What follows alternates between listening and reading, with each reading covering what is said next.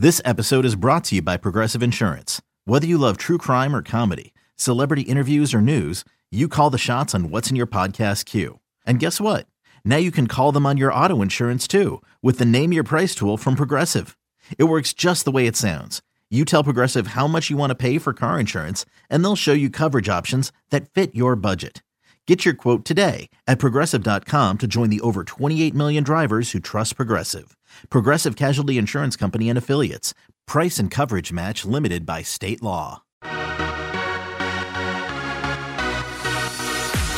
And welcome on into another edition of the MLB Pipeline Podcast. I am your host, Jordan Schusterman, and for the second week in a row, I am joined only by one of the pipeline experts, that is Mr. Jim Callis. Jim, welcome to the show. And, and Jonathan, I mean, if if you're listening to this, I'm sorry, man, we we, we miss you.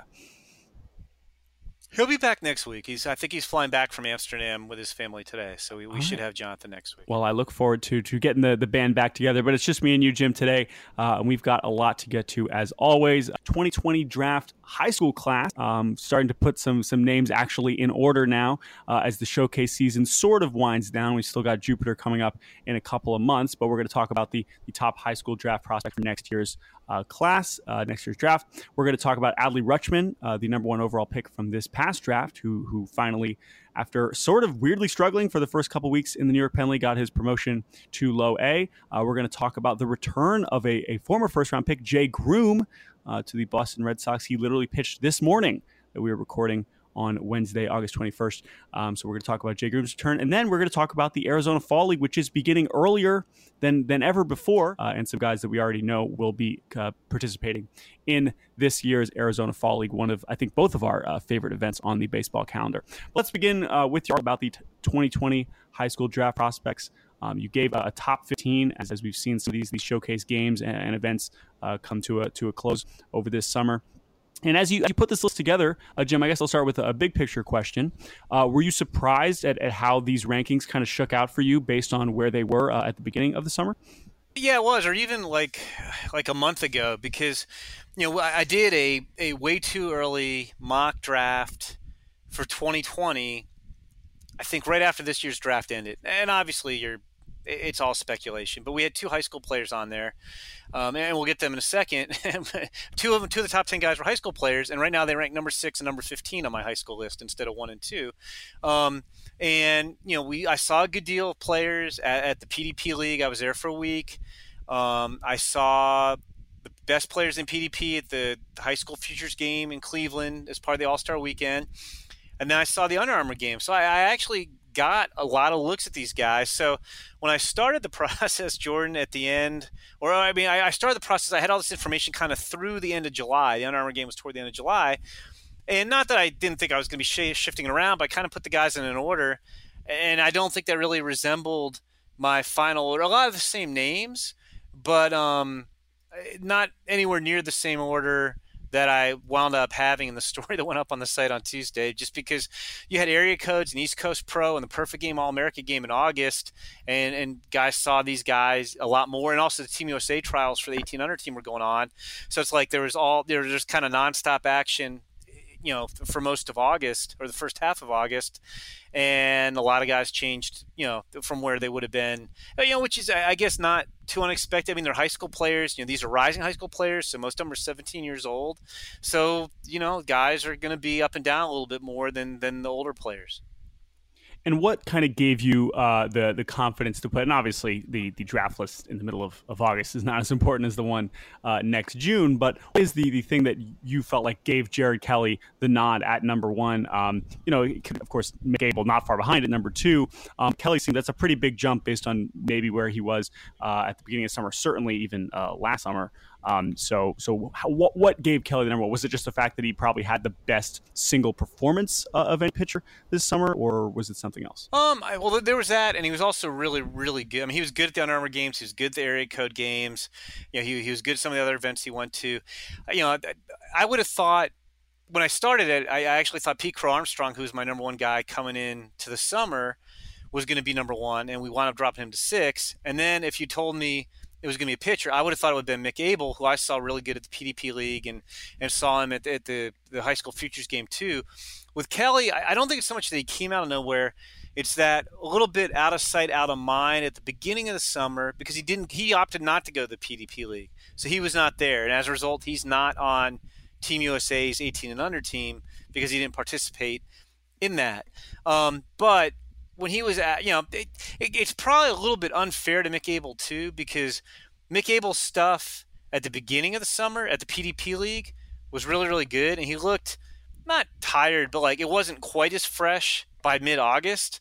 And Jared Kelley didn't have that three week PDP league, um, so he was a little fresher. But I mean, with, with, Kelley, you're talking about a guy who was pretty much 94, 98 throughout the summer um, and did it easily. He's got a, a very good changeup needs more consistency with the slider. And I know people may be listening to this, Jordan, say, well, look, you know, high school pitchers are risky. Teams know that. They want hitters.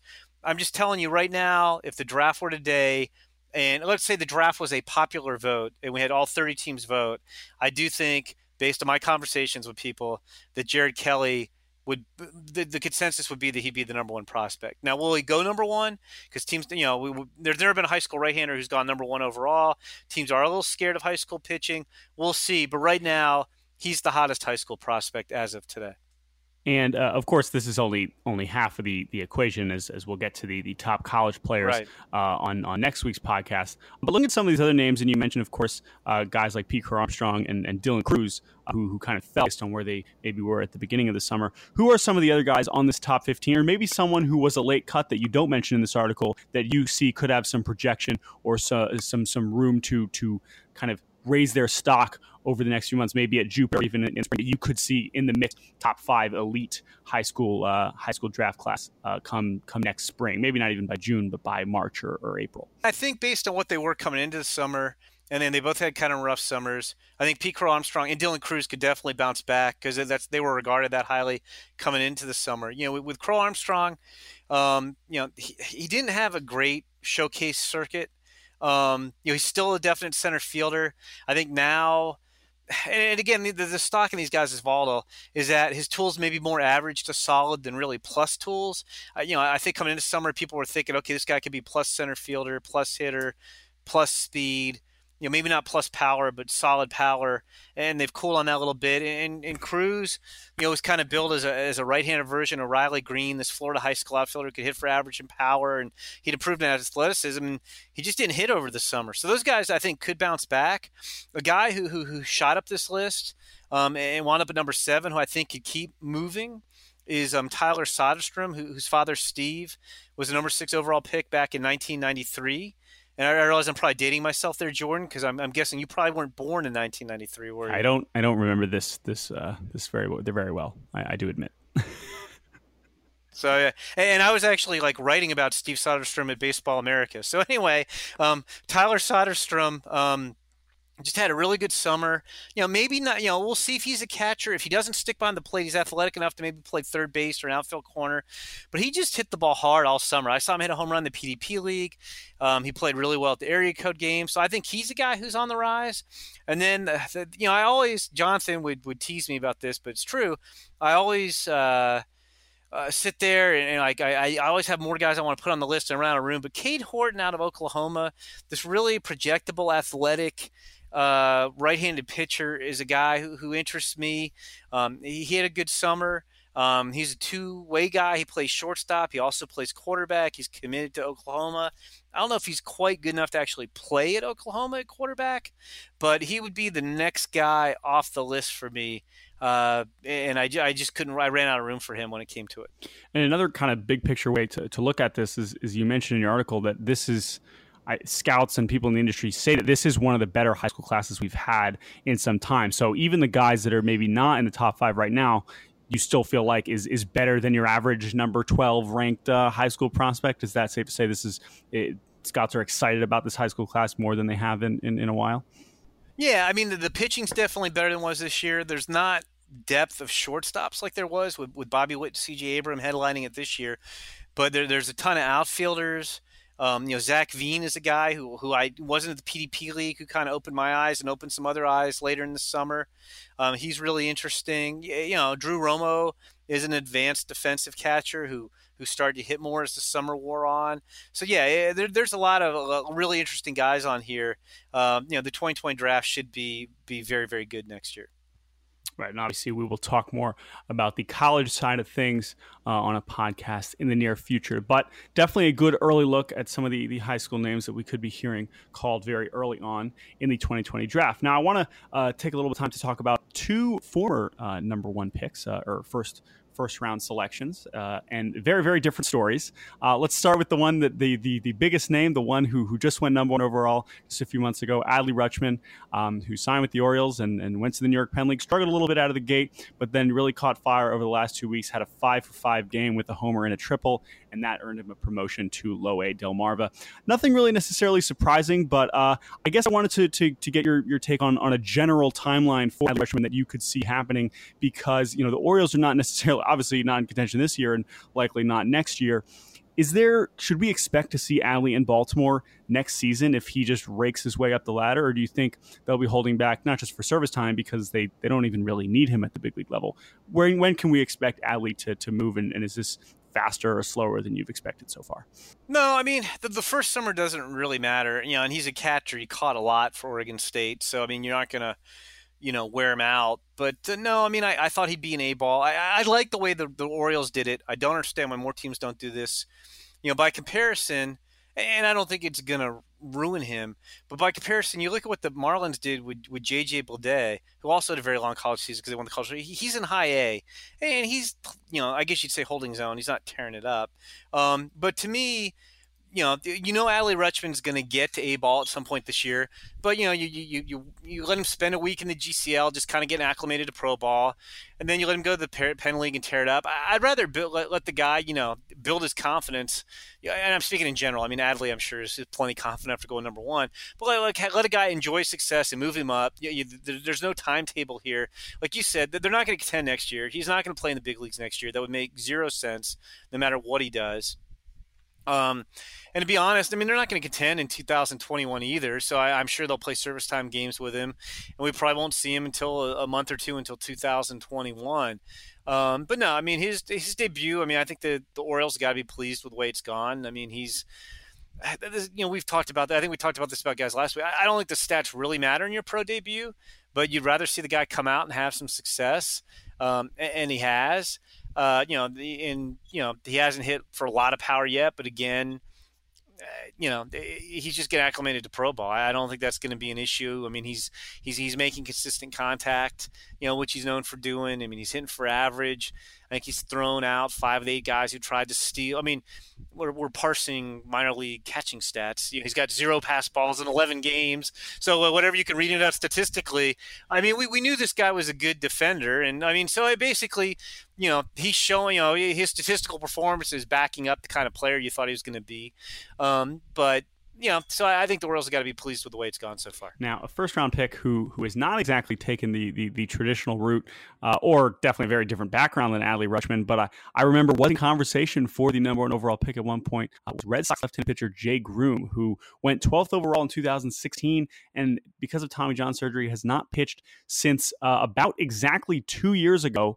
Uh, to the day. Uh, it's, it's, August 21st today. August 22nd was his last um, appearance, and today uh, he got back on the mound in the GCL and threw uh, a scoreless inning. I mean, this is this is uh, of course we've had high draft picks, you know, at Tommy John early, and then they're out for for a couple years. But uh, for grooming, what do we expect now? And, and, in a Red Sox system that is certainly uh, not exactly brimming with talent, uh, do we think we could see Groome kind of shoot back up to the top of the Red Sox list in due time, or should we be a little bit more patient with him? Um, I think he's got that upside for sure. I mean, he's at seven. Um, and I think he's got the upside to, to rank at or near the top of the list for sure. Uh, you know, the, the, the, thing with him getting Tommy John, I mean, obviously you never want Tommy John. The thing that's disappointing from the Red Sox perspective about him getting Tommy John is this is a guy who, look, I mean, there were all kinds of makeup concerns about him coming into pro ball, and then he didn't pitch great, you know, his first extended taste uh, of pro ball. Um, but he, he was having a really good spring training – in 2018. And the Red Sox really felt like he was about to turn the corner. They were really excited. He was showing, you know, mid 90s fastball with arm side run. He showed the curveball that, that a lot of scouts thought was one of the best, you know, curveballs in the 2016 draft. He was even showing feel for changeups. So everybody was really excited from the Red Sox perspective. Okay, he's about to show, you know, you know what we thought we were getting in him, and they blew out his elbow. And then they took a slow path back. They were very careful. I, I do our Red Sox list to never put a timetable. Oh, he'll be back, you know, in July or mid July or whenever. They're just to take it as it comes. But you know, the, the, the the Twitter reports were, you know, he was. I think 93 95 with his fastball today, you know, in his inning work and threw all three pitches and I think struck out two of the four batters he faced. Um, but no, I mean, you're talking about a guy who potentially could be, you know, a you know guy who pitches toward the front of a rotation. So if he gets back to, to where they thought he could be, I mean, I, I think you could even argue he could be the number one prospect on the Red Sox list a, a year from now. Um, you know, if he regains the stuff he had and, and, and, harnesses it coming back from Tommy John surgery. And, you know, heaven forbid, I mean, a lot of these guys get come back because you, the, gruel, re, the rehab process is so grueling in the best shapes of their life and, and throw harder than ever. Um, he, he, might even have better stuff, you know, when, when, all is said and done. I mean, you, you look at Walker Buehler, uh, who is, you know, more polish over – pure stuff, and um, you know, then now look at what his stuff is since Tommy. Right, John I'm going to kind of put you on the spot here, but but we mentioned you know where he could maybe rise on the Red Sox list. But taking a look at the the, the top ten left-handed pitching prospects uh, in baseball uh, on MLB Pipeline right now, uh, if everything comes back, let's not say he he goes in and all of his stuff is suddenly 10% better as it was with Walker Buehler. But if he returns to the kind of guy uh, that scouts were seeing as a senior in high school, uh, how high do you think he could climb on the left-handed uh, pitching prospect list? I mean, we got guys. So AJ Puk is it? I mean, at the top of the list, and of course, he's not surpassing your your beloved Mackenzie Gore. That's that's ridiculous. I'm not putting him ahead of Mackenzie Gore. Yes. Yeah, that's that seems that seems a little that seems a little crazy. Uh, Gore, Hay, Luzardo, Liberatore, Puk, Lodolo, DL Hall with the Orioles, Daniel Lynch with the Royals, Morejon with the Padres, and Ryan Rollison with the Rockies. Do you think he could break into that top ten if he comes back? He's looking great, and maybe goes into 2020 looking like that guy he was uh, coming out of the draft. Yeah, you know, I don't know if we'd put him necessarily, you know, shoot him up the top 10 going into 2020 because he's going to wind up pitching five innings this year. So unless we get reports like we did on Walker Buehler that hey his stuff seems to be like six miles an hour harder than it was before. I, I think we'd we'd make him come out and perform it. But let's say at midseason next year in a world where all these guys still count as prospects, I, I wouldn't put him ahead of the, the big three of Gore, McKay, Luzardo. But I mean he's got you know a healthy you know, Jay Groome has better pure stuff than Matthew Liberatore.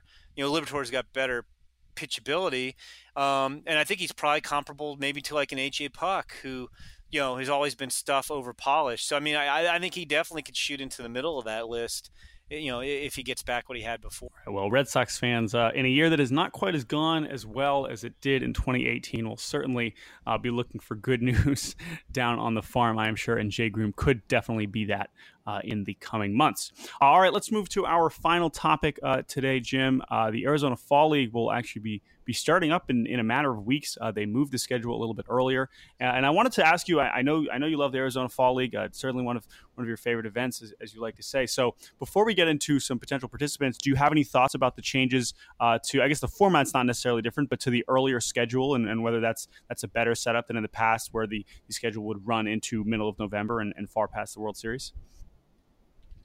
Yeah, I mean, it's going to take some getting used to. Um, you know, I always used to like when players were there in mid-November and they're worn out. I always used to tell them that like the league used to run past Thanksgiving when it first started, and everybody would give me these looks like, "Are you kidding me? What?" Um, the, the, the reason they changed the league wasn't so much like a, a, timing issue as to where it fell in the baseball calendar and in the middle of playoffs and all that. Then they changed the schedule. You know, Bill Bavasi's running the fall league now. You know, Steve Cobb been run it for 24 of the first 25 years, and Bill Bavasi's in charge. And one of the things Bill did is he talked to teams and general managers and said, hey, you know, we've been doing a lot of things the same way forever. You know, what are some things we should look to change? You know, basically looking for ideas. And he, and he got a lot of feedback. But one of the things teams did not love was the fact that, you know, the season would usually start, I want to say around October 8th or so, you know, probably about three weeks after where it starts now.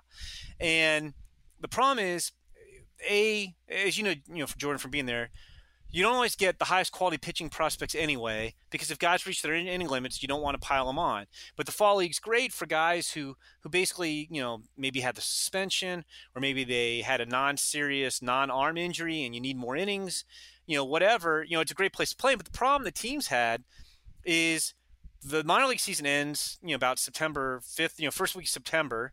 And then if your guy, if your pitcher isn't in the minor league playoffs, it's like five weeks before he pitches in a fall league game. So you kind of have to keep him.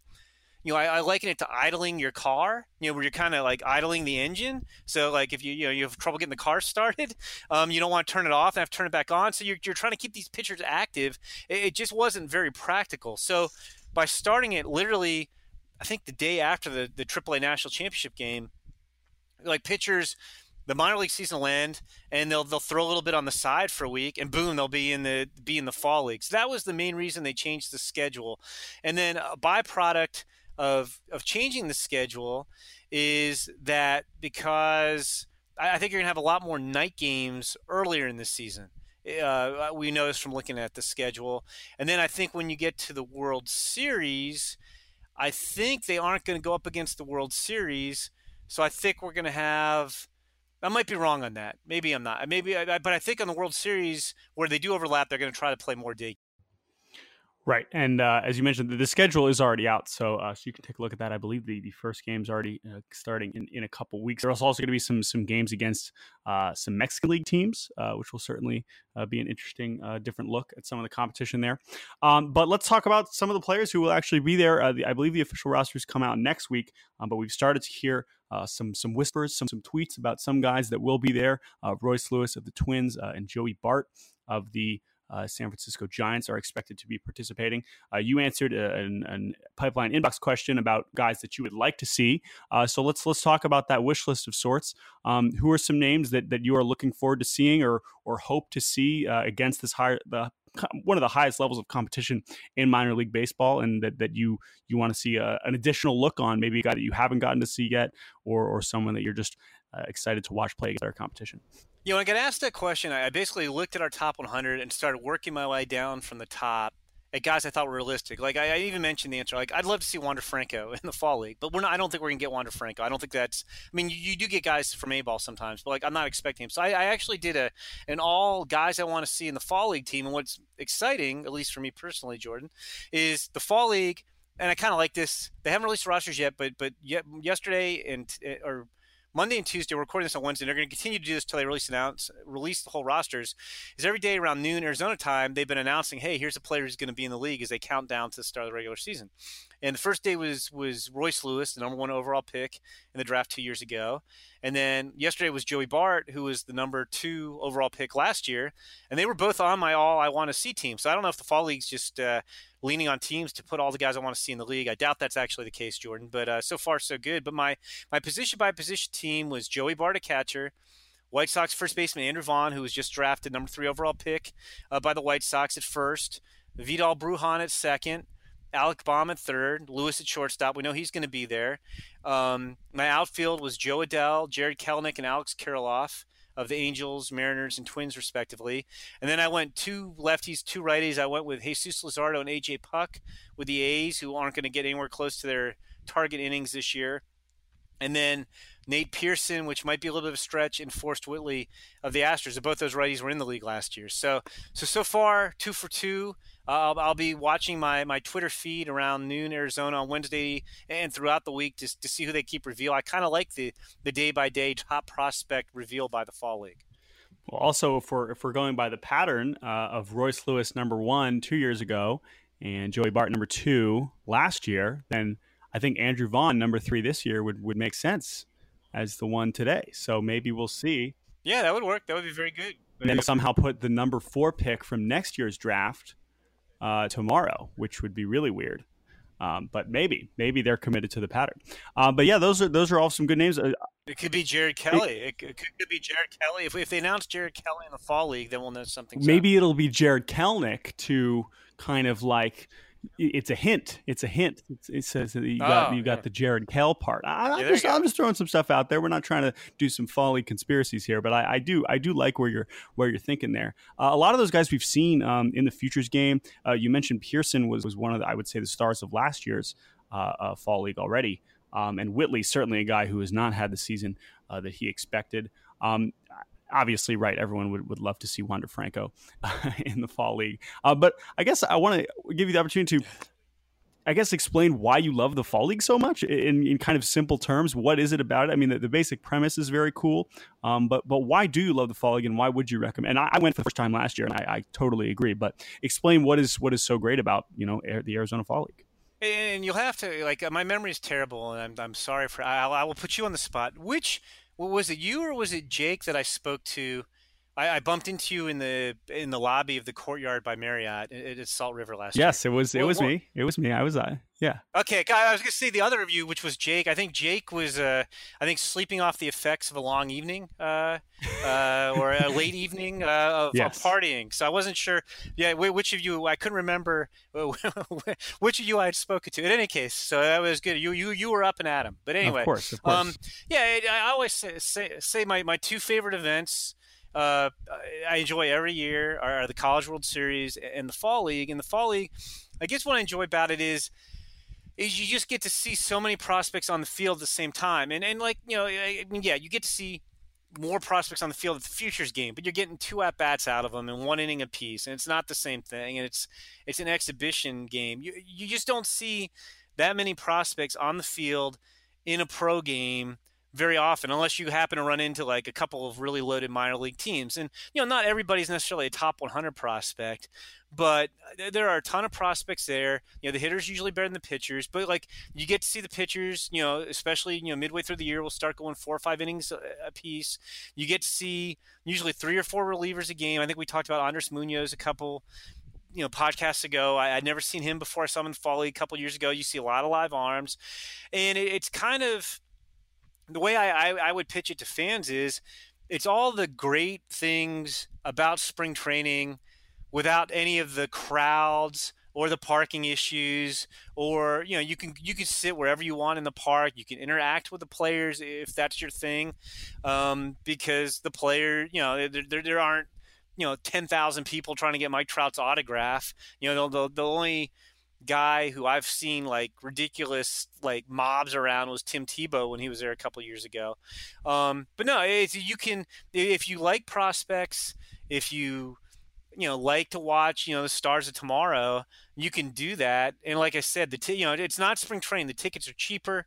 They're easy to get. You can park. You can sit anywhere you want in the stadium. You, you can. I mean, there aren't a lot of fans there, so you can go interact with the players a ton. Um, and you see a lot of quality competition. I, I used to pitch it to people as it's like a great way, like when you're going through withdrawal after the World Series is over, and you're like, oh my God, now I have no baseball for a while. Um, but you can't pitch that anymore because they, they moved the schedule up. But, you know, another thing is, too, you know, if you're a fantasy baseball player, I'm sure we have fantasy, you know, players listening to our podcast.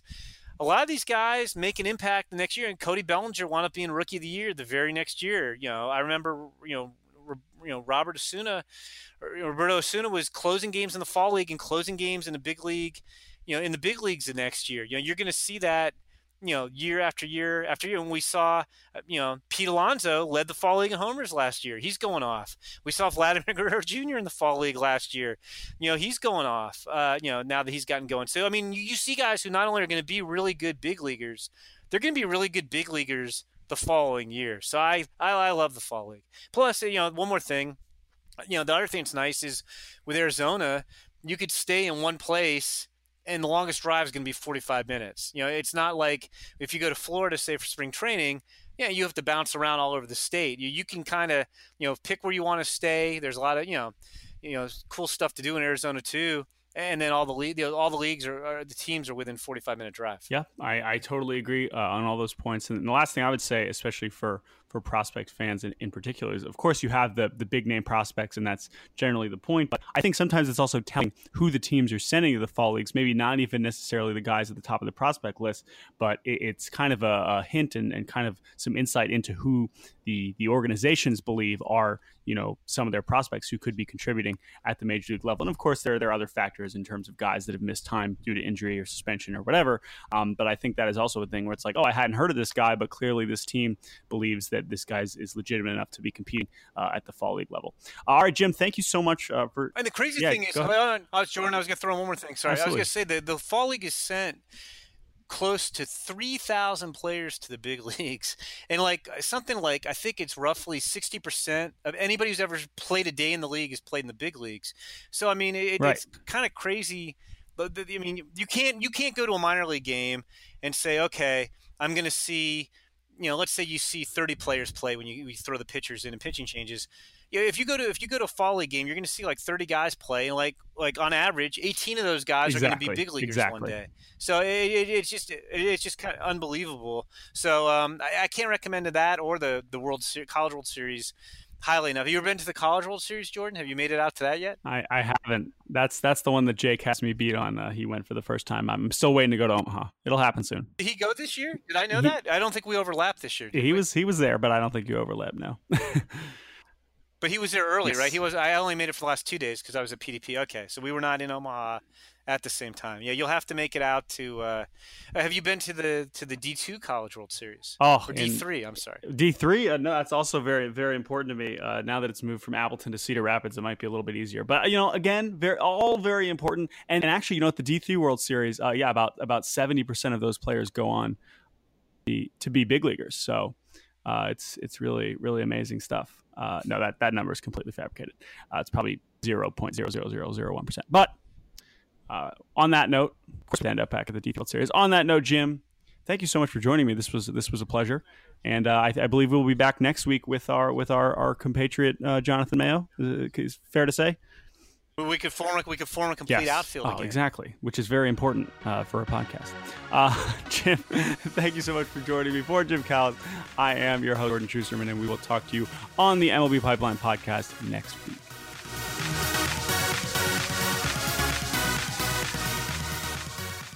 Hey, Rob Bradford here. You guys know I'm always up for a good MVP story, and one of the best stories is Wasabi Technology. Wasabi is the world's hottest cloud storage company, and it's become the go to provider for professional and collegiate sports teams, including 20 Major League Baseball teams like the Red Sox and NHL teams like the Bruins and Vancouver Canucks. Even the Liverpool Football Club is getting in on the Wasabi action. So, why is Wasabi the MVP? Well, Wasabi was purpose built to free businesses from skyrocketing storage costs and unpredictable transaction fees that the Amazons the world are charging. In fact, Wasabi is up to 80% less than those hyperscalers and doesn't charge a cent for businesses to access their data. From Wasabi's AI enabled intelligent media storage, Wasabi Air, to the industry's only cloud storage service with triple protection against cyber criminals, data deletion, and ransomware, Wasabi's taking the lead in driving innovation in data storage and helping sports teams to unleash the power of their data. Wasabi, another Boston based championship team.